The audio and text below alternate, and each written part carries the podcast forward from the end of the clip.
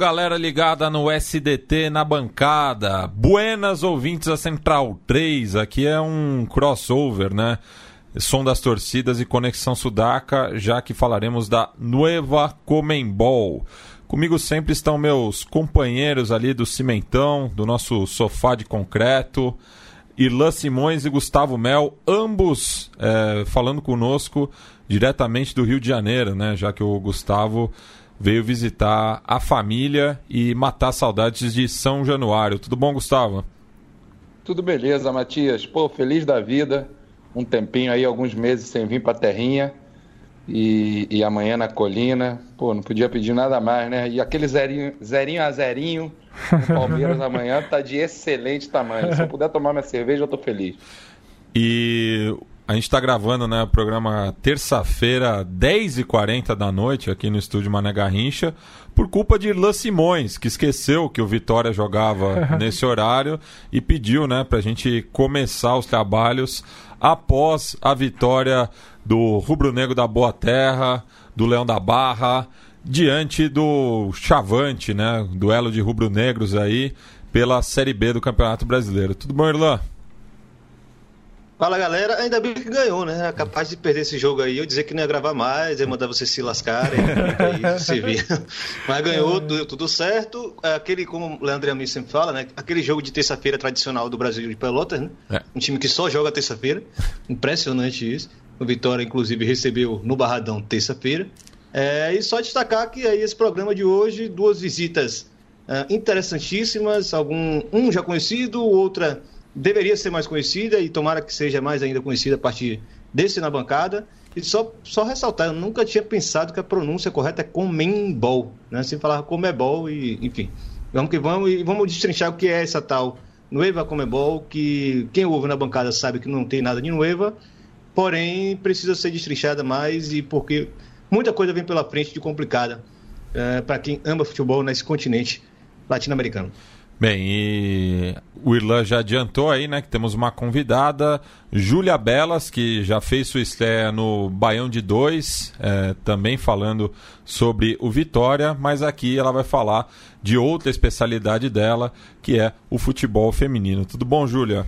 Tudo ótimo. E, ó, antes no Baião de Dois eu tava aqui meio quietinha, o Vitória ainda não tinha jogado, agora eu tô de bom humor, né? 10h40 da noite, Vitória deu 3 a 0 não tem como ser melhor do que isso. Deixar a gente fala aí a noite toda, sem parar.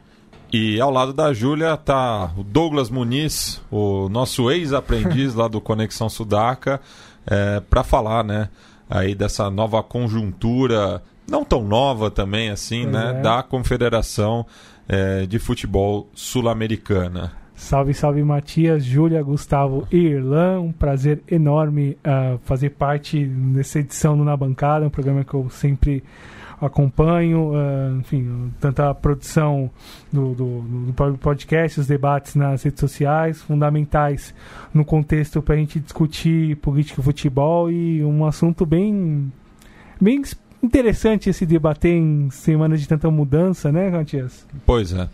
E, bueno, é, hoje, né, terça-feira, dia 5 de novembro de 2019, é, data que marcou né, justamente a mudança da sede da presente edição da Libertadores da América, que saiu de Santiago, foi um pouco mais para o norte para Lima, e Lima, por sua vez, que sediaria a final da Sul-Americana, mas que foi para Assunção e mesmo em Assunção, né, saiu do Defensores del Chaco, foi para Nueva Oja, é, cuja final será nesse sábado, agora dia 9 de novembro, entre o Colón de Santa Fé e o Independente del Valle do Equador.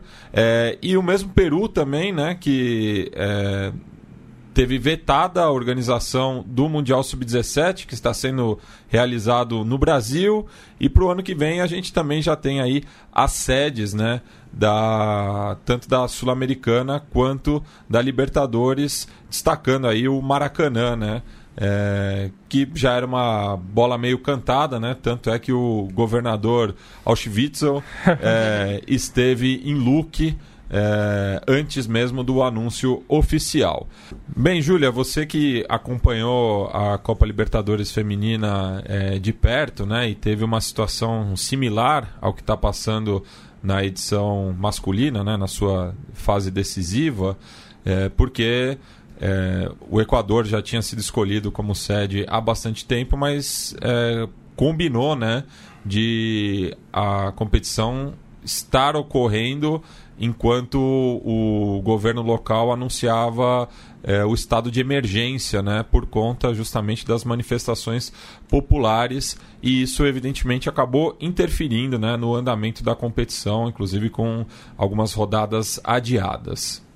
Sim, é, e a gente já consegue perceber desde, desde antes até essa questão de desorganização da Comebol, porque esses movimentos que estão acontecendo na América Latina não são coisas novas.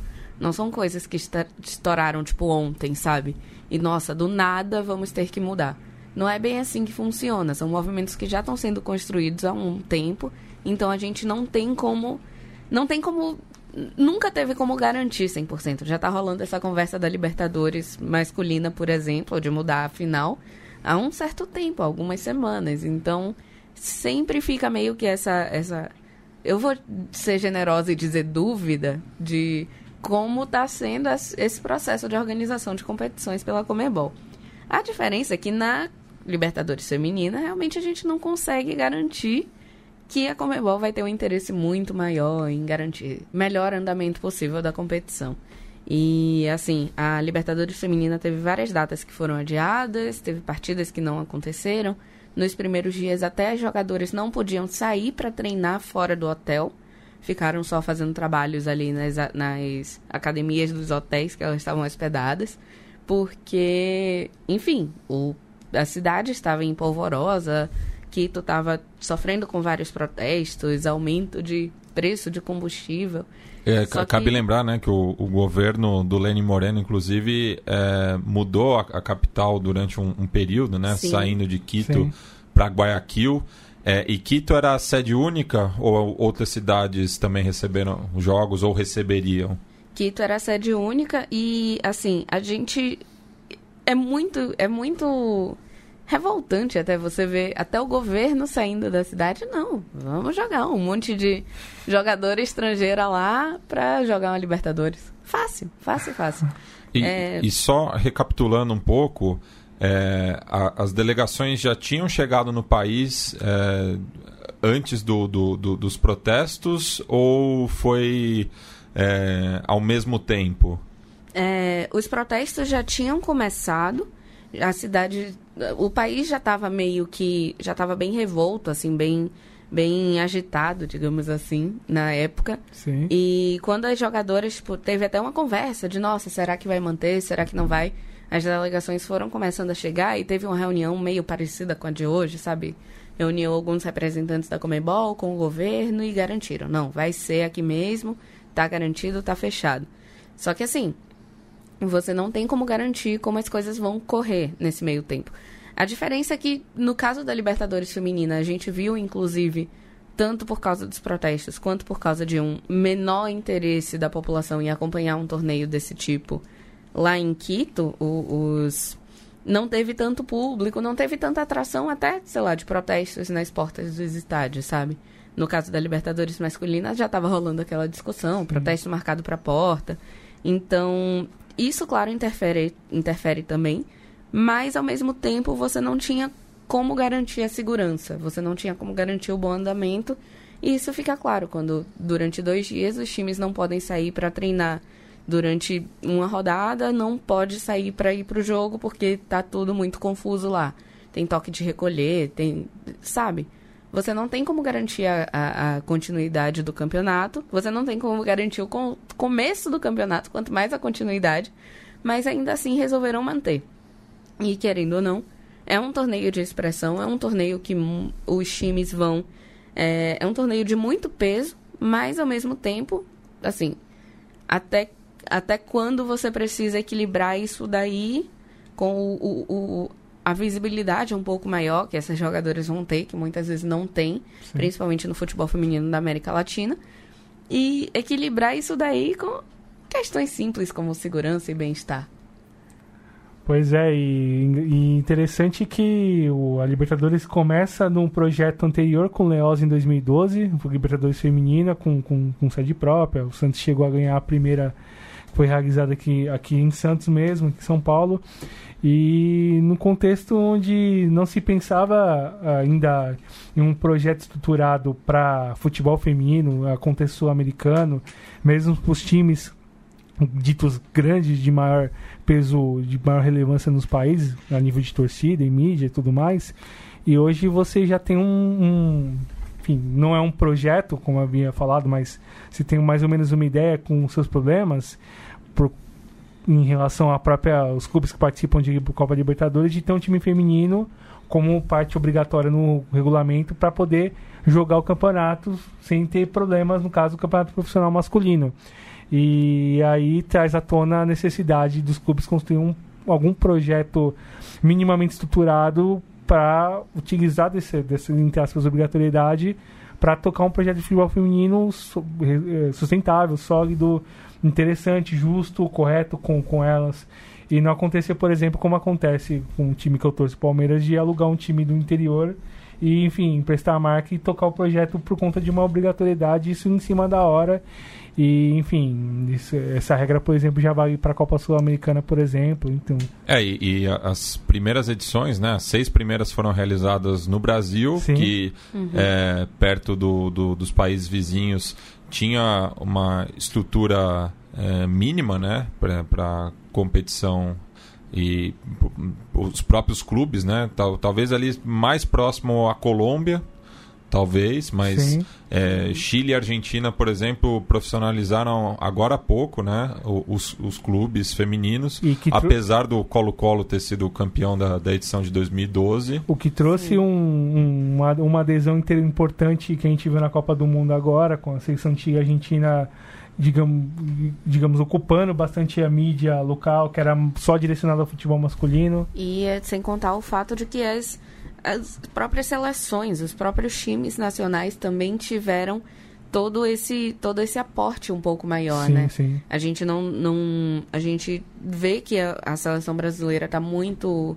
tem um nível muito acima do que as seleções sul-americanas, mas ao mesmo tempo você já vê uma briga maior nesse nível daí, né? É, elas conseguem competir em um nível melhor em relação a antes, conseguem alguns algumas ocasiões fazer frente à seleção brasileira e enfim, com o aumento de vagas da Copa do Mundo feminina conseguem aparecer um pouco mais e incomodar, digamos, as seleções mais entre essas poderosas com maior aporte e projeto para em relação às seleções europeias e consegue concorrer e disputar bem.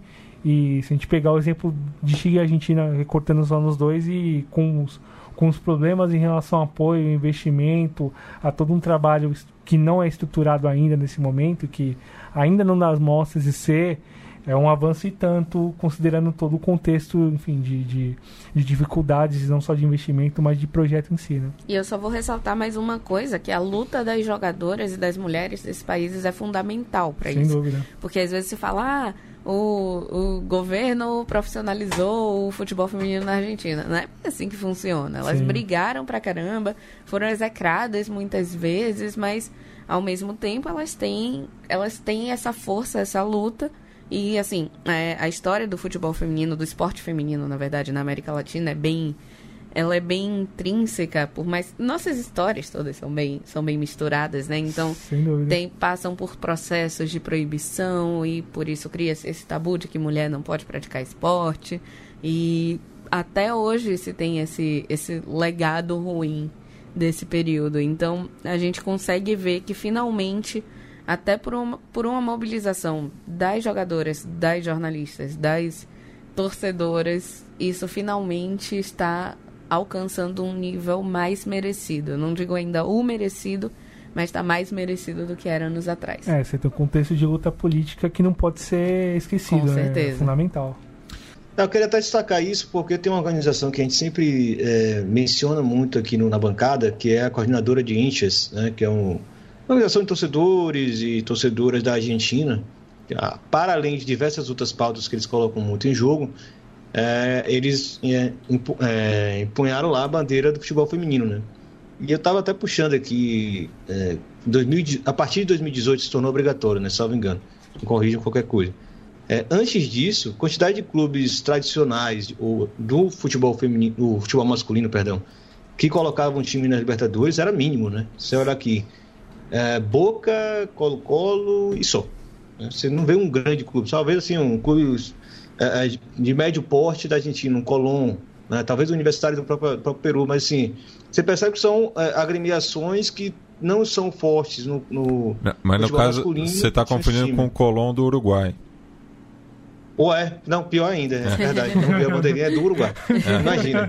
Então, aí aproveitando isso, né, que a obrigação queira ou não queira, por mais que você discorde que seja o caminho ideal, como eu achava que não era o caminho ideal, mas hoje eu começo a reavaliar isso, hoje não, né? Algum tempo começo a reavaliar, principalmente quando vejo no futebol brasileiro né, um avanço considerável é, é, dos times estarem profissionalizando, estarem remunerando bem, né? A categoria está tá avançando de uma certa forma.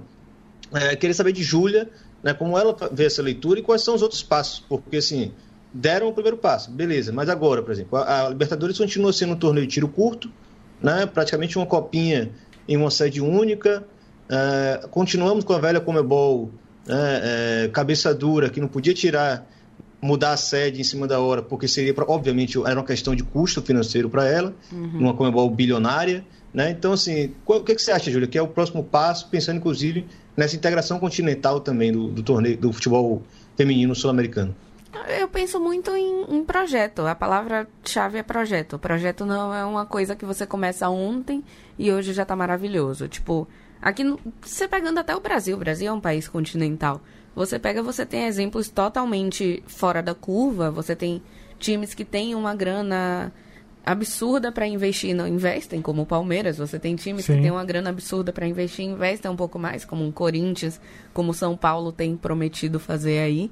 E você tem times que têm pouca estrutura, como o Iranduba da vida, e, e conseguem se manter bem por questões de acreditar mesmo na, na força do, do futebol feminino. Até na Bahia, no interior da Bahia, a gente tem o São Francisco do Conde, que sempre foi uma força muito grande no futebol feminino. E era tipo uma galerinha que montava o time, treinava ali no interior da Bahia mesmo, pegava as meninas lá da, da região e conseguia, tipo, já, já chegou a liderar é, ranking da CBF. Tipo, você tem. O projeto pode ser feito de diversas maneiras. A questão é até que ponto a gente consegue manter isso só na obrigatoriedade mas ao mesmo tempo, Vitória sempre teve uma, uma tradição muito grande no esporte. Sucateado. O basquete. é, o basquete estava com uma campanha ótima e disseram: não, vamos continuar, mas não.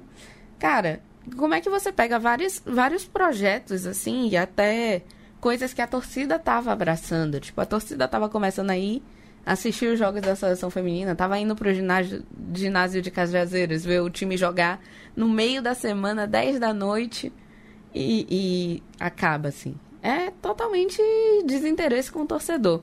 É absurdo, até porque o Vitória não começou com, como um clube de futebol. O Vitória era um clube. Clube de várias coisas. Sim. E tinha. E foi abrindo espaço, era uma torcida mais elitista, e foi abrindo espaço, e foi sendo abraçado, e abraçando também a cidade, a população e, e, e até outros esportes, outras categorias. E sempre foi o que deu a força ao time. Sim. Os melhores times do Vitória são aqueles times que têm umas peças que são da base, que têm uma, um amor pelo time, que têm amor à camisa mesmo. E você não acha.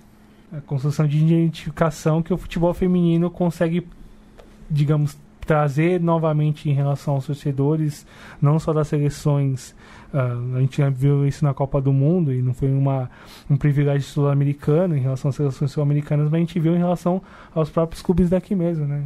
A audiência estádio. altíssima, Sim. audiência altíssima em Copa do Mundo, em futebol paulista, Sim. em Libertadores, Sim. sabe? É, você entra no Twitter é só, assim, minha timeline é meio suspeita para falar, mas você tem um contato muito grande, tem até Tipo, ah, só fala na Copa e depois para, tal. Eu não, não vou dar ibope pra, pra essas pessoas, mas assim, cara, é um movimento que não para, que você vai continuar e que você vai sentindo que ele vai continuando, sabe? É, a final do Sim. Campeonato Paulista no último sábado, dia 2, é, entre São Paulo e Corinthians, bateu recorde de audiência é, nos canais a cabo, né? Concorrendo Uhum. com Premier League, com Bundesliga, enfim. E teve cobertura da TV aberta também, passou na TV Cultura. Né? Sim, teve TV aberta, TV fechada e transmissão na internet. Sim, sim, cobertura bem ampla. E um público de 17 mil pessoas no Morumbi é, num sábado de manhã, né?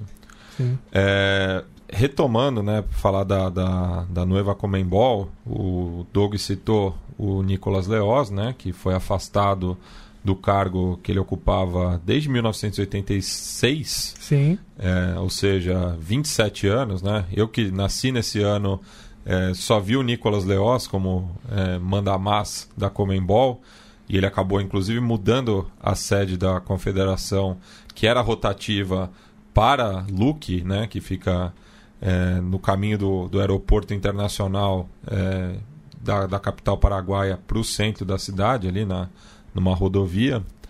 É, e é justamente com a queda dele, né, por conta aí do- dos escândalos de corrupção, até é, antecedendo um pouco o, o FIFA Gate, né, Uhum. no qual ele estava envolvido também, já que ele é- era membro executivo da, da FIFA sim. como representante sul-americano, evidentemente.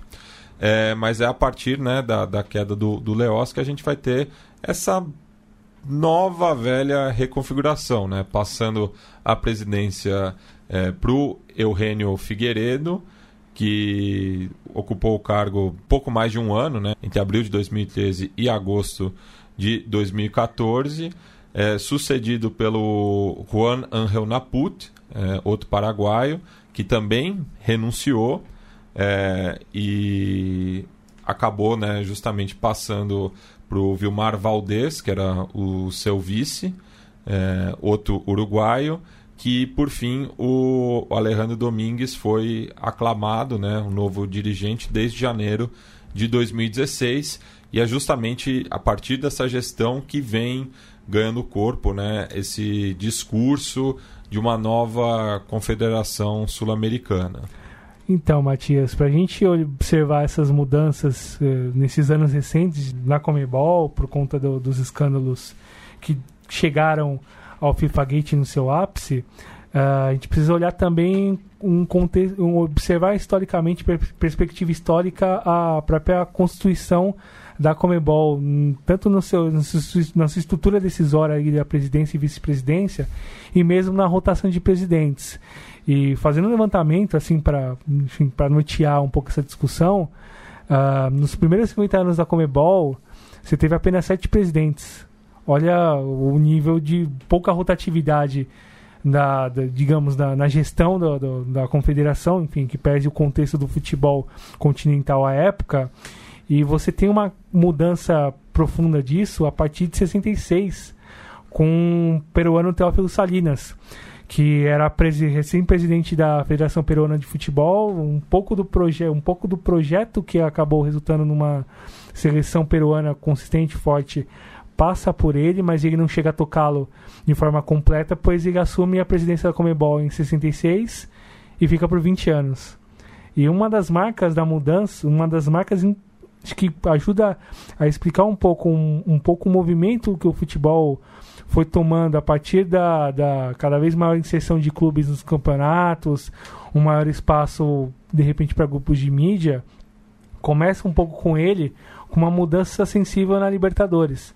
Libertadores pula de 10 clubes em 65, o último ano antes dele assumir, e a gente chega em 68, por exemplo, com 21 clubes. Em um espaço de 3 anos você tem um boom de, de clubes jogando a Copa Libertadores, enfim, com, com o próprio contexto da época. E o Leoz acende na, nas, ali nas barbas da Comebol a partir dele, a partir da influência dele como presidente da, da Associação Paraguaia de Futebol e com todo um com toda uma estrutura ladiano dele e é ladiano ele é importante lembrar que o próprio Salinas foi um cabo eleitoral fundamental para a eleição de João Avelange da FIFA para a presidência da FIFA em 1974. Uh, assim gente... como as demais confederações do dito terceiro mundo, né? Sim, sim. E, e, e, essa questão, com, com a queda do Leós, a partir do escândalo que está relacionado aos direitos de transmissão, do contrato de direitos de transmissão dos, dos campeonatos, você tem uma escalada que alcança outros presidentes nessa chave. Uh, o próprio na, o próprio Ranapu vive essa situação, uh, acaba sendo preso ainda como presidente da Comebol, um caso bastante surreal, onde envolvia não só lavagem de dinheiro, como o caso do Leós, mas também a questão de contratos de, de, de, de transmissão de futebol dos, dos campeonatos sul-americanos no contexto da época da Copa América de 2015. E o que liga esses dirigentes, além disso, e pensando na, na construção dos campeonatos sul-americanos de clubes, e o Leoz é parte-chave nesse processo, que você teve por volta de quatro, cinco campeonatos criados na gestão dele que, que alguns nasceram nasceram e tiveram vida curta, outros uma vida um pouco mais longa, outros nasceram na gestão dele e ainda permanece como Copa Sul-Americana. Você teve Copa Master da, Super, da Libertadores, da Supercopa da Libertadores, Recopa, uh, Copa Mercosul, Copa Merconorte. Sim, enfim, você tem um sem, um, um sem número de competições. Teve até uma Copa com o próprio nome dele. Pois a é, Copa Master. Copa Master Nicolas Leoz. É. Enfim, você tem um número real de competições criadas num espaço de 15, 20 anos mais ou menos, que para cada vez mais uh, vender produtos para mídia em um contexto Não, foi a, foi a Copa Ouro, perdão. Copa, isso, é. Copa Ouro. E num contexto onde você cada vez mais vendia jogos para TV, você movimentava entre aspas um mercado cada vez mais mediatizado, já no contexto da década de 90, onde a TV entrava de cabeça e e como eixo fundante financeiro nas competições continentais. E enfim a Comebol operou livremente e fortemente nesse modelo não só nas suas competições continentais de clubes e de seleções como também Copas do Mundo haja vista o que implicaram as denúncias não só do Leoz mas de outros dirigentes da confederação. Um caso desses uh, com o Vilmar Valdez e é muito chamativo que era o terceiro era o, vi, o terceiro vice-presidente da da Comebol com a saída do Napo porque estava entre aspas atrás do Sérgio Radue que era presidente da Federação Chilena que também teve o seu caso próprio de, de corrupção. Exato. É. E o Rafael Esquivel, da Federação Venezuelana, que também estava envolvido no caso do Gate e renunciaram juntos para, enfim, responder o caso na justiça com com, entre aspas, mais tranquilidade. E a bomba caiu para o Vilmar Valdez, que operou ali dentro da Comebol em relação ao apoio das mudanças que vinham na FIFA, inclusive sendo um cabo eleitoral forte para o Vigiano Infantino, que acabou sendo eleito como presidente da FIFA em, em 2015 e tem como, digamos assim, uma contrapartida de apoio em relação ao Infantino ao apoio da realização da Copa do Mundo de 2030 em Argentina e Uruguai. E só contextualizando o próprio Alejandro Guillermo Domingues, né, o atual presidente, ele é filho do Oswaldo Domingues Dime, que foi o maior cartola do, do Clube Olímpia de Assunção. É, presidiu o clube de 74 a 90 e de 95 a 2004, ou seja, conquistou as três Libertadores do decano do futebol paraguaio, bem como a Intercontinental de 79, né? Sim. Então mostra aí que é, de novo esse sobrenome não tem nada, né? Pois é, de novo não há mesmo. E, e ainda mais o próprio Oswaldo Domingues Dib, ele ascende politicamente no Olímpia como um empresário de sucesso do ramo imobiliário, usa esse capital político que ele ganha no, como presidente do Olímpia nos seus períodos mais, mais gloriosos e tenta, se, tenta emendar uma carreira política e filiou-se ao Partido Colorado, participou das prévias das eleições de 2002 e, enfim, operou politicamente com muita liberdade, com sob as bênçãos do Nicolas Leoz e dos seus chegados aí na Federação Paraguaia e com a benção dele, o filho também ascendeu como empresário também, que operou em outras chaves, mas que politicamente sempre esteve muito presente nos altos ciclos de decisão a nível continental da Comebol. E cabe lembrar, né, que não foi só o DIB ou o ODD, como ele é conhecido, né, é, que tentou é, essa transição né, para o posto máximo da política paraguaia, já que o Horácio Cartes, é, que foi cartola durante muito tempo do, do Libertar, inclusive numa recuperação do, do dos Gumarelos, né? que era o mesmo clube do Nicolas Leoz que também e do Stoisner. Pois é, para você ver. É, e que acabou sendo presidente do país é, no penúltimo mandato, né? Isso, e o Cartes que ascende politicamente pelo sucesso do Libertar, tal qual o Oswaldo Domingues Gíbio, do próprio Alejandro Domingues, que é parte da comissão diretiva do Olímpia, chega a se tornar presidente interino num, num período de transição que o clube passou. Com essa força, com esse aporte, consegue ascender também na, na Associação de Futebol Paraguaio, uh, se tornar presidente, operando ali fortemente próximos ali dos ciclos de poder da Comebol. Uh, não é implicado no primeiro momento no, no caso de corrupção do FIFA Gate. Uh, tem uma situação ali que, que em alguma medida o ajuda de terra arrasada e, e ele se apresenta em 16 concorrendo à eleição com o próprio Vilmar Valdez, onde ele ganha a eleição por votação máxima e com um projeto e uma frase que é, acho que é bastante lapidar, assim, em, em, se a gente olha hoje como está a Comebol, seus projetos e todo, tudo que ronda essa ideia. Ele disse, no, a partir do dia que ele foi eleito, é o grande compromisso é restaurar a credibilidade da Comebol.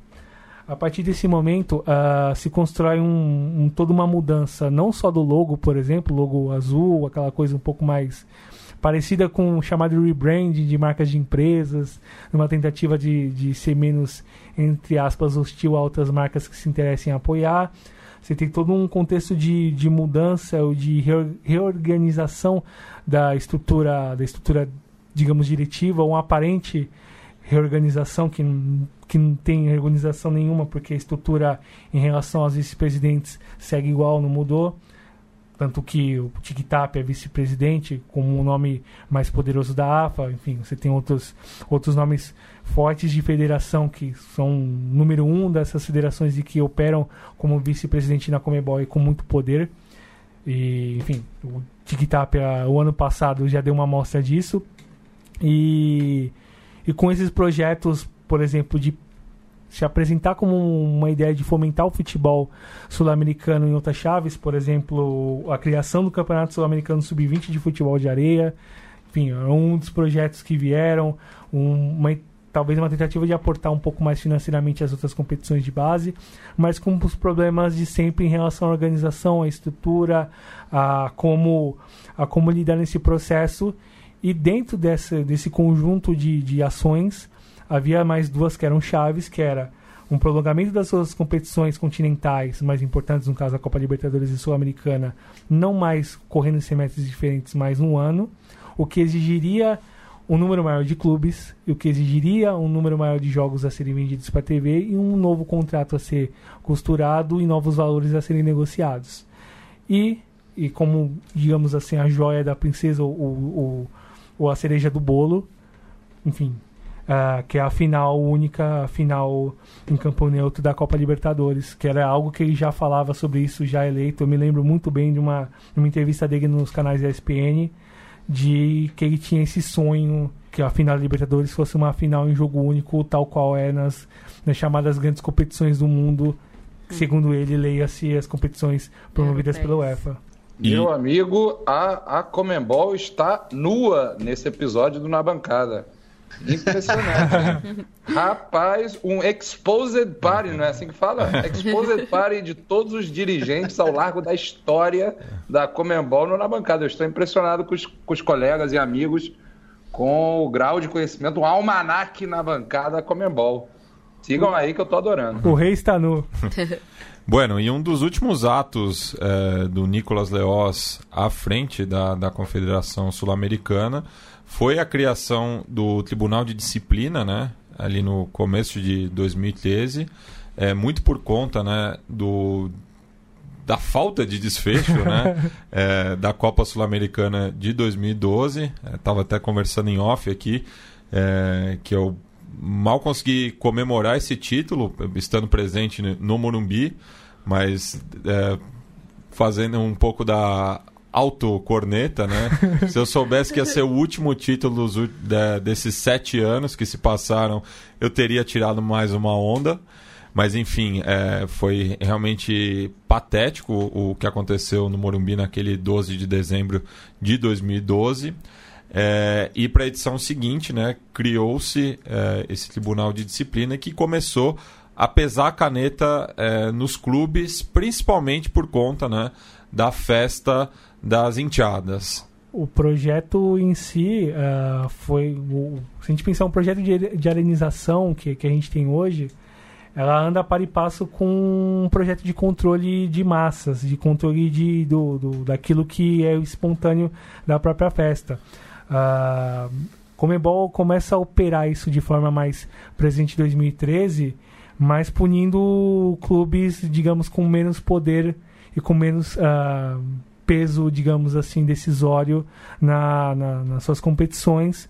Uh, enfim, por, por, outras situações. Isso vem ocorrendo até 2015, o contexto do River e Boca suspenso, da forma como foi o caso, o famoso caso do Panadeiro, e que acabou implicando a, o, o Boca Juniors a, a, lidar com os problemas que teve que lidar em relação ao que aconteceu, o caso do gás e tudo mais. Você já tinha um contexto... É o caso do, do gás de pimenta, né, Douglas? Exa Para o ouvinte localizar legal, né? Exatamente. O caso do gás de pimenta, já havia um precedente anterior, no caso do Kevin Spada, o jogo do Corinthians e São José lá em Oruro, que, enfim, acabou gerando uma situação de comoção forte à época a nível continental e uma tensão presente na Comebol em relação a que tipo de ação tomar logo logo que ela tinha sido criada essa, esse tribunal ter que lidar com um caso de tamanha complexidade e peso e que traz à tona um projeto de controle, um projeto de, de, de, de cada vez mais uh, tutela, de tutela, tutelamento, se a gente quiser dizer, ou de tutela, melhor dizendo, dos torcedores, de todo o controle e construção de um novo, uma nova forma de lidar com o jogo que está conectada com o modelo de futebol mercado que a Comebol tem como projeto, que essa nova Comebol tem como projeto na sua na própria forma como ela pensa os campeonatos e da forma como ela pensa em vender os campeonatos. Saiu uma entrevista recente do, do presidente Alejandro Domingues, no contexto da final da Copa Sul-Americana, de que, enfim, falando sobre, os, o, sobre o sucesso, entre aspas, do, desse modelo de, de construção de competição cada vez mais amplo. Cabe se lembrar né, que é, é, muito por conta da mobilização da enteada do Colón, né, que é, tem a oportunidade de ver seu clube campeão pela primeira vez. Exatamente. E não é uma distância muito grande entre Santa Fé e Assunção, né? Então é, esgotaram os ingressos justamente é, por conta de, desse desejo né, do, de, de, ver o clube no topo do, do futebol sul-americano. Sim. E o surreal é que a Copa Sul-Americana não estava no bojo de final única, ela acaba entrando meio que de gaiato no, na, na, na, festa. Digamos assim, ano passado, quando se definem as finais e todo todo debate que entra, a, Comebol, a Copa Sul-Americana acaba fazendo parte do, desse projeto e, enfim, por alguma condição de, de, de sorte nessa, nessa decisão completamente de final única, de ser um time com, com uma galera, com uma torcida de respeito e num lugar relativamente próximo para essas pessoas conseguirem acessar em um número razoável. É, mas, mas ainda assim tem os seus problemas para o ano que vem já começa a torcida que sejam os times mais distantes do possível do Rio de Janeiro e que essa partida não tenha torcida local praticamente, porque se vai manter a ideia de, de final única, eu acho que cabe a nós torcer para que entre água todas as vezes possível. Esse ano já entrou uma primeira água. Sim. É, no, no momento que a gente está gravando o programa, né, tinha acabado de deixar de ser a final em Santiago, foi transferida para Lima é, no Peru, no Estádio Nacional de Lima, e acontece que está programado agora uma grande, um grande paro nacional da educação, não é isso, Matias? Isso, para o dia 21 de novembro, diversas entidades estão convocando uma greve geral é, na quinta-feira, né, na antevéspera da, da final da Libertadores.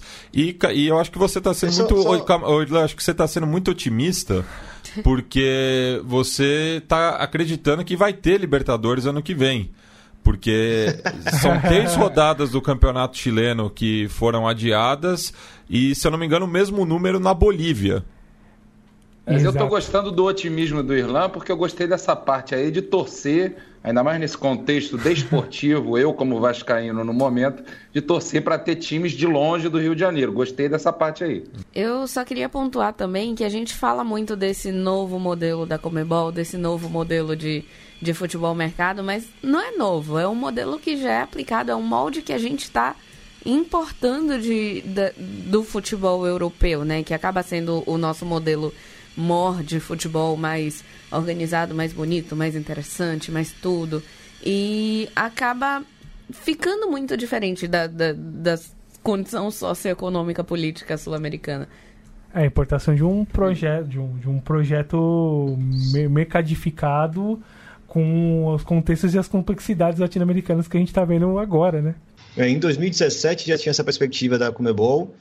É, e elas dão uma recuada, né, tiram um pouco de pauta a final única, depois vem a final única de vez. É, coincidiu, não sei se eles também esperaram acontecer algo parecido, que era meio óbvio que aconteceria, de um dos jogos da final é, da Libertadores cair em um estádio que está muito longe de um padrão que se considera ideal para uma grande competição continental, etc. Caiu é, Lanús e Grêmio, um jogo lá na Fortaleza né, do Lanús, que passa bem longe de ser um estádio uh, nos moldes que hoje é dado como obrigatório para as grandes competições. Uh, a Comebol já vinha há muito tempo né, trazer esse modelo. Até você podia até Gustavo falar depois, é. é, conheceu lá a região, mas é importante frisar isso. Não dá para a gente falar é, de forma desgarrada, porque a história do futebol sempre foi essa, do que é né, o discurso de combate à violência, o discurso de controle é, da festa no estádio, porque é o controle também dos corpos, como o Doug falou muito bem, ter esse processo de mercantilização né, do torcer, né, do, da transformação do ambiente dos estádios completamente. Então, tudo isso vai chegando junto e a cereja do bolo é exatamente uma final única e, obviamente, essa final única começaria a ser moldada, né, a, ser, a, a ser construída para que só fosse jogada né, naquele modelo ideal de estádios que é a Arena Multiuso. Não à toa, quando sai a lista das candidatas como sede do ano que vem, você tem o estádio Campos, ok, não dá para chamar bem de arena, mas foi reformado em 2011 para a Copa América. Uh, Mineirão, Arena da Copa do Mundo. Arena do Grêmio não é de Copa do Mundo, mas o modelo é exatamente de Copa do Mundo.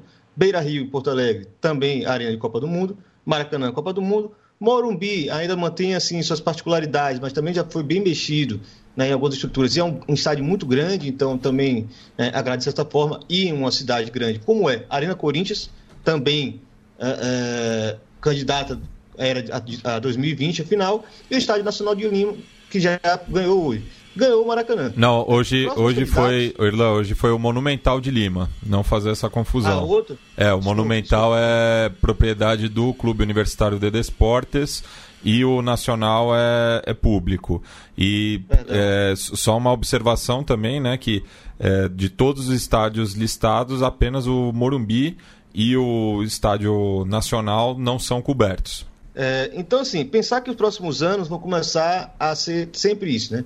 Uma data vai ser anunciada os candidatos. Esses candidatos sempre serão candidatos muito próximos desse modelo ou idealmente o modelo de arena, que basicamente hoje são pouquíssimos no continente. Então você vai criar um fato político, né? Todos os anos, para que os clubes saiam correndo atrás, ou o poder público, já que os clubes locais não têm dinheiro para criar uma arena do nada, talvez o Boca, o River, né, clubes mais ricos. É, mas você vai criar um fato político que todo ano todo mundo né, se oferecendo como sede e sendo descartado porque não está no modelo FIFA, né, padrão FIFA de arena multiuso. Então é isso que a Comebol queria, é isso que faz parte de todo esse processo né, de proibição dos estádios, de controle de, é, é da, da torcida, de sensacionalismo sobre os casos de violência que, convenhamos, na Europa corre todos os dias, mas não é colocado na mesma, mesma chave. Então, é, é algo para a gente ficar tentando aí é, para os próximos anos. É, eu pensei em mil formas de entrar nesse debate e, e, acho que a mais óbvia é começar falando dessa final de 2017 que você mencionou, Erlan, que o jogo final foi na La Fortaleza, estádio do Lanús, que é um estádio, eu estive nessa final, né? Por isso é, trago essa memória. É, é um estádio para 40 mil pessoas. E eu, na época, escrevi alguns textos sobre a final, fui na véspera, na antivéspera, conheci o bairro, conversei com pessoas do bairro, conheci com, com muitos torcedores do Lanús. E algo que me marcou é, de maneira fundamental nessa minha experiência foi o próprio estádio em si, né? Mais até do que a torcida, mais até do que o bairro, tudo foi muito interessante para minha experiência pessoal, mas o estádio eu fiquei bastante impressionado. E era interessante, porque eu fiquei bastante impressionado positivamente. Um estádio de 40 mil pessoas, com é, uma, uma capacidade até superior ao que o, o Lanús, é, que é um time que chegou em fases finais de campeonatos continentais nos últimos 15 anos por mais de uma vez, é, é até superior à capacidade de, do que ele necessita no seu dia a dia é, e um estádio muito interessante de se ver futebol. Muito legal, muito bacana. E aí eu queria trazer uma, uma provocação, que é, é, todos esses movimentos da Comebol não vêm sozinho, né? Tem os nossos colegas jornalistas também. Eu me lembro de uma indignação total que eu tive, ao mesmo tempo em que eu estava tendo essa experiência é, de simpatia com o estádio, você abrir todas as matérias é, de jornalistas e, e de veículos brasileiros metendo o malho no estádio do Lanús. Um estádio que é, a, a, albergou essa final de Libertadores de maneira perfeita. Inclusive, você tinha, não sei se todos vão se lembrar, se o ouvinte vai lembrar, mas tinha uma tensão muito grande naquela época porque os é, torcedores do Lanús é, tomaram pedra no ônibus, a polícia segurou os torcedores do Lanús, chegaram no segundo tempo. É, então vinha uma, uma tensão muito grande para o jogo da volta contra o Grêmio e correu tudo na maior maravilha, né, na cidade de Lanús, de uma maneira muito tranquila e uma final muito bonita de se ver. O Grêmio se impôs, a torcida do Grêmio se impôs e foi muito, muito bacana de se ver, né? Mas algumas contradições e algumas, é, algum, alguns contra, contrastes já se davam. E eu me lembro muito da Comembol é, o, a cerimonial de, de abertura da final no La Fortaleza, que dentro de toda essa minha simpatia com o estádio e, e, e, dessa positividade de ver o estádio lá, é um estádio de bairro, é um estádio de futebol é, como os antigos, né? Não, e, e assim, só nesse aspecto... Uma espécie de Super Bowl, Super Bowl caipira que a Comembol fez antes da final da Libertadores. Foi o, o Gustavo... ridículas e que mostra um pouco essa esse contraste, né? E só nesse contexto, né, de, de estádio antigo, é, mesmo a Fortaleza é, de hoje passou por uma remodelação muito grande se comparado àquela Cantia que é, foi palco da final da Comembol de 97 contra o Atlético Mineiro, né? Que criou até aquele trauma do treinador Emerson Leão com os argentinos, né? Porque ali a porrada cantou mas o, o estádio justamente se tornou mais seguro é, e além da, claro, da final da Libertadores de 2017, também é, abrigou a final da Sula de 2013 e da Recopa de 2014. E correu, é. ocorreu sem problemas também os dois jogos, é bom lembrar. É, eu, o, a Júlia comentou algo que eu acho central, né, que está nas nossas falas de maneira geral, que é essa tentativa da, da Comembol, é, um pouco nesse complexo vira-lata sudaca que a gente termina bem refletidos nessas nossas instituições, de querer ser o que a gente não é, né? De querer é, ver alguns modelos, seja europeus ou seja mesmo americanos. Eu citei o Super Bowl caipira, mas podia falar em Champions League de várzea, né? Uhum. A gente tenta é, se modular a algo que está dando certo em uma perspectiva no futebol europeu é, é, e acaba fazendo uma espécie de, de, de, de, de mímese, né? Que não, que não respeita o que a gente tem de mais rico, eu acho, né? Que é ainda é a participação popular, é, é as festas nos estádios, é o recebimento das torcidas, a gente ainda não citou. É, não me lembro se na fala do, do, Douglas apareceu, mas as recentes punições ao Cerro e ao River nessa Libertadores pelo recebimento lindo que fizeram as suas equipes nas fases finais da Libertadores. E acaba ficando uma coisa de. Parece que a Comembol quer fazer é, a Libertadores uma espécie de série B do futebol mundial, né? Não quer potencializar o que a gente tem de melhor e, e quer, e quer fazer essa espécie de cópia. É, eu acho, de, de maneira é, bem clara, que essa coisa da final única é, a, é, o, é o cerne da questão, né? É o máximo da questão, né? Eu, quando, quando teve a final do ano passado, uh, River e Boca, E, e para mim, eu cheguei a escrever um texto disso, para mim era muito mais do que River contra Boca, do que contra Gachardo contra Esqueloto, do que os 11 do Boca contra os 11 do River. Era muito sobre Bomboneira contra o River Plate e as torcidas que fazem Bomboneira, é, o, o, Monumental, perdão, e torcidas, as torcidas que fazem esses estádios serem o que é, né? Que dão vida uhum. a esses estádios.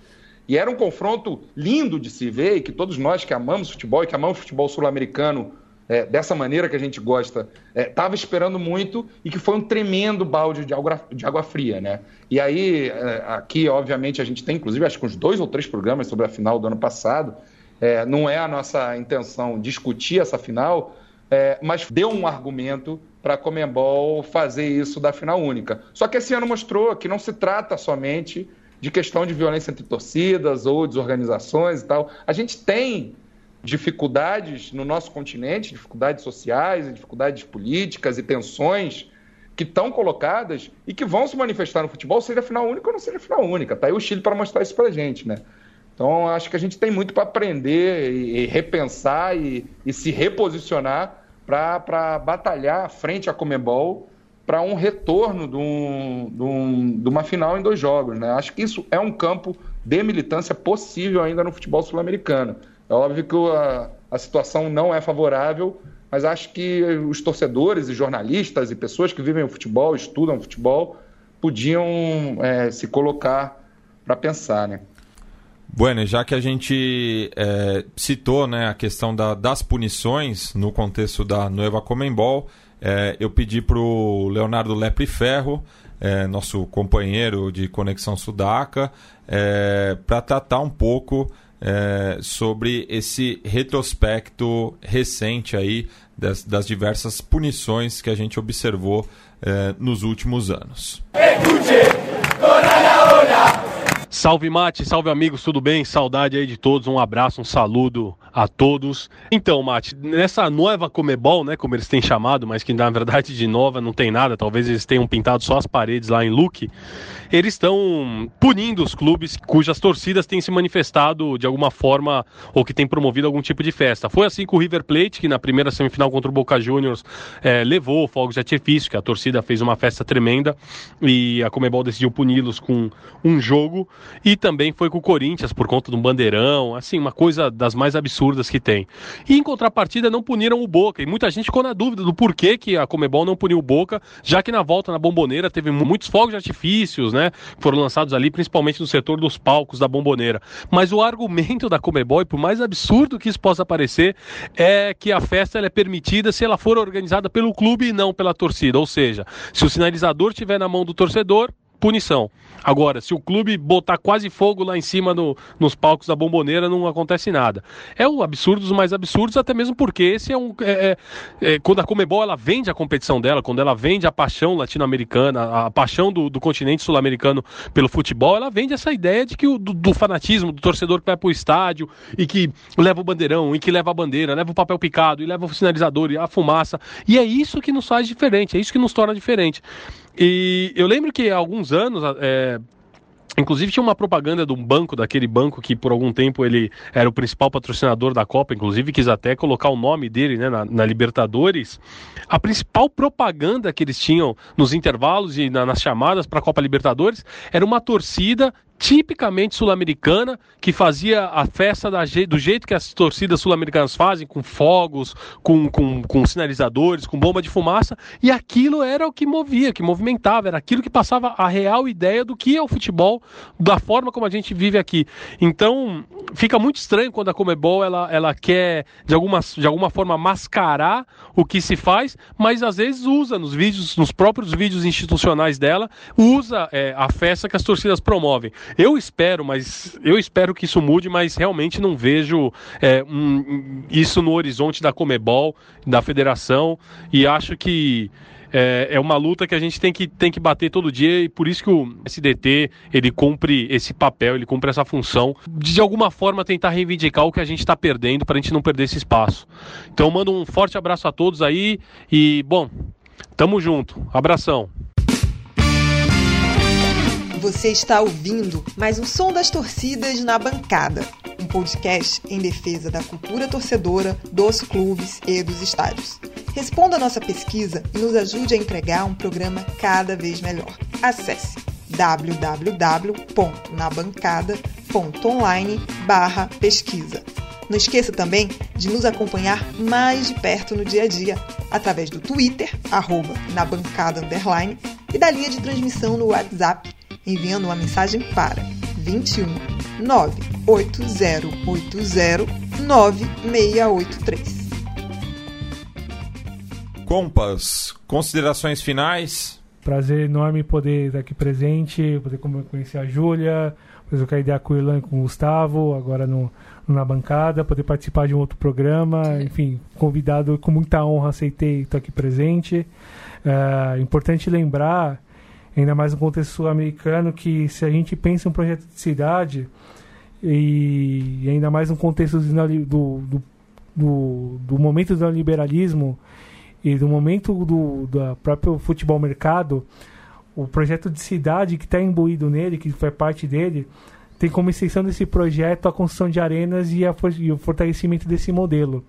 Não é, não é estranho, por exemplo, que a gente pegar o caso do Rio Grande do Sul, no contexto de, de crise econômica gigantesca, de problemas a partir da gestão da prefeitura, que não, não, não são novos, o que a cidade vem respondendo em relação à população, pensando em políticas públicas, pensando em atendimento aos mais necessitados no contexto de crise, de que forma esse, esse poder público vem agindo com essas pessoas no sentido de atacar desigualdades, algo que ele não faz.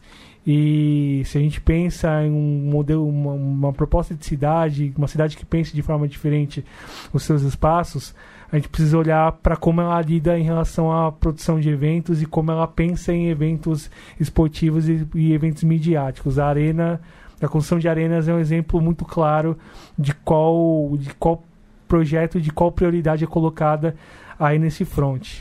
Vamos que vamos. E só antes de passar a bola para a Júlia, uma notícia de última hora aqui também, que a definição do, do clausura do Campeonato Uruguaio Feminino, que será no próximo domingo, dia 10 de novembro, às 10 horas, no Campeão del Siglo, Cantia do Penharol, justamente o clássico com o Nacional, terá é, apenas é, entrada por convidados, devido ao, aos incidentes que tiveram na última edição do clássico é, no Parque Central. Então, cada clube vai ter que enviar uma lista de 300 convidados Caramba. que serão Não. credenciados Não, não é possível. justamente.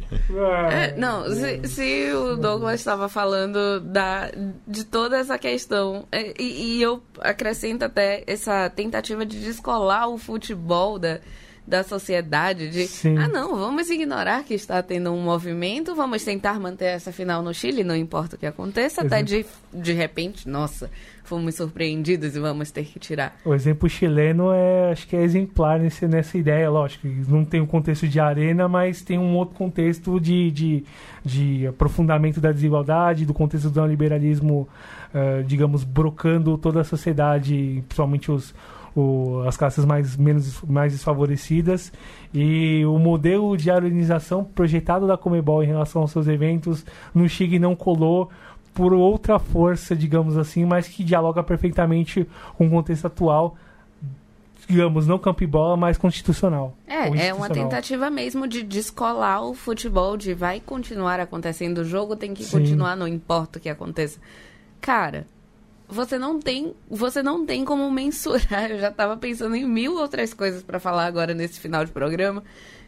Você não tem nem como, nem como pensar em, em- sabe, em tentar dar uma estrutura, em tentar dar um, um, um- um apoio. Convidados Meu Deus. convidados. Não é nem. Você não. Futebol é do povo, futebol é do público, futebol não importa se digam, ah, ninguém gosta de futebol feminino. É futebol, velho. As crianças no, no meio da rua vão chutar uma bola. Você não consegue tirar isso do povo. Você não consegue colocar, ah, vai chamar só os convidados do, do, do clube. Convidados do clube É aquela coisa, como você constrói memória coletiva, né? Exato, exato. Como é que você constrói o, o- como é que você estimula e constrói e reconstrói a paixão do, de um torcedor? Pro... Não, e, e, e, só pensando num caso hipotético, imagina se tivesse tido um, é, incidentes violentos num clássico do masculino. Teria é, convidados no, no, na próxima edição? Vem cá, Palmeiras e Corinthians, senta aqui, vamos conversar. Vocês vão conseguir levar 300 pessoas cada um nossa, ia ter revolução nessa cidade de São Paulo. Pelo amor de Deus. E já teve treta nessa, entre índices do Nacional e o Penharol ano passado, né? Vou Sim. lembrar. Não, é, é, é absurdo a gente conseguir, e é muito interessante a gente conseguir terminar o programa nessa nota, porque você não tem. Só, só complementa tudo que aquilo que a gente estava falando. Sim. Você tem um interesse em manter uma estrutura que não é uma estrutura natural e não é uma estrutura comum para a gente como povo sul-americano, mesmo o Brasil sendo um pouco afastado desse, desse outro contexto, mas ainda assim, você não tem como você não tem como diferenciar, você não tem, você tem todas as particularidades de cada país, de cada cidade, de cada estado, de cada estádio, mas você não consegue diferenciar o fato de que é um momento que está acontecendo em vários lugares e de que é um momento que não importa o quanto a Comebol tente ignorar, ou tente passar por cima, ou tente, não, vamos mudar para Lima, e aí em Lima vai e marcam a greve. Não, vamos mudar para não sei onde, e aí vai e marcam a greve. Vamos mudar para, sei lá, para Madrid, para os Estados Unidos. Ou para Miami, talvez. Ou para. É. Cara, é, é é a venda do produto. Eu estou muito revoltada agora. eu vou todos. passar a é. bola porque realmente pegou pesado aí nesse fim. Mas sim, antes de mais nada, agradecer, gente. Desculpa aí a falta de educação. Agradecer o convite. E realmente eu estou muito feliz que a gente tenha tido esse espaço para debater. Eu também estou muito revoltado, vou seguir a Júlia aí, muito revoltado. Mas eu como também. boa esquerda festiva, eu vou pegar meu nicho, amanhã eu vou passar um Januário, aproveitar enquanto existe, levar meu moleque, curtir um boteco ali na esquina, porque tá difícil mesmo, viu, gente? Eu já, aqui pro, pro torcedor carioca que já perdeu o velho Maracanã, é, você vê todo essa, esse avanço no sentido de um futebol mais pasteurizado e de estádios mais pasteurizados, é, é difícil, né? É revolta mesmo. E, enfim, é complicado, mas acho que a gente pelo menos cumpre o nosso papel aqui na bancada, né? Trazendo esses debates, trazendo essa maravilhosa é, revisão feita aí pelo Douglas e pelo Matias de toda a história da Comebol, da onde surge esses dirigentes da Comebol. Achei é importantíssimo. Acho que a gente cumpre o papel nesse sentido e acho que a gente pode fazer mais também. É, gente, como torcedor, né? Não, não, não, não fico conforme de que tudo isso vai passar de maneira tão fácil e simples. Vamos torcer para. Vamos ver o que vai acontecer em Lima, cara. Que essa, que essa paralisação geral, que essa greve geral aí estoure, porque. Hum, quanto mais estiver em contradição esse projeto deles, acho que mais a chance da gente ter esses debates que a gente coloca aqui é, em espaços mais amplos. E acho que todo jornalista também tem a, a obrigação de colocar essas questões em pauta. Um abraço aí para todos e valeu aí, muito bom programa. Bom, encerro aí, não tem muito mais o que colocar, só agradecer mesmo aí os dois convidados é, que com certeza vão voltar com a gente, é, tanto o Doug aí com esse, essa enciclopédia sobre futebol sudaca que ele é, inclusive no ponto de vista né, da, da, política institucional da confederação local, é, e também Júlia, acho que Júlia é, caiu bem o convite, já tinha esse programa inclusive, né, bom avisar, ele saiu um pouco atrasado, Felizmente ele saiu um pouco atrasado, porque a gente conseguiu pegar a notícia, né? Reverteu a zica que eu sempre dou nos programas que gravo na Central 3, de que as notícias saem no dia seguinte que a gente gravou. Sacou né? a mufa. Acaba... É, consegui. Essa vez deu, deu, tudo certo. Deve ser porque tem uma grande torcedora do Vitória com a gente hoje. Não, e, hoje a gente e... conseguiu, inclusive, unir dois torcedores do Vitória. E um dia que o Vitória ganhou, isso tem sido uma coisa muito rara. Temos que admitir. O Vitória ganhar tá muito raro. mas enfim, segue o barco. Né? Talvez tenha, sido, é, tenha sido isso. É, mas inclusive porque na semana que, o, que a gente está gravando isso aqui, né, a gente lançou um formulário de pesquisa e um dos pontos que tem aparecido muito é a importância de ter mais mulheres nessa bancada. né? Não tem acontecido até né, nem por uma falta de procura, por, então não estamos dando muita sorte também. Então, Júlia, já fica aí na agulha para voltar outras vezes para falar um pouco mais de futebol feminino, futebol de mulheres, como alguns me alertaram esses dias, e também mulher na bancada, que é algo que a gente precisa começar a discutir mais aqui. Grande abraço a todo mundo e vamos que vamos.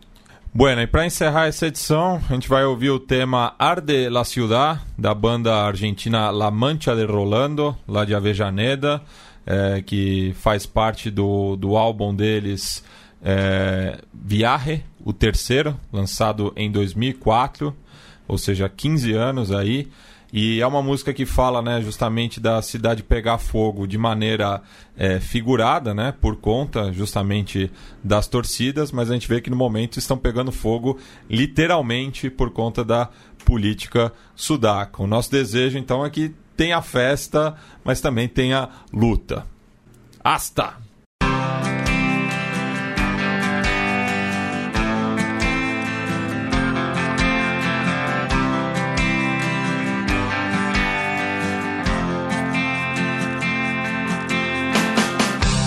Está ahí.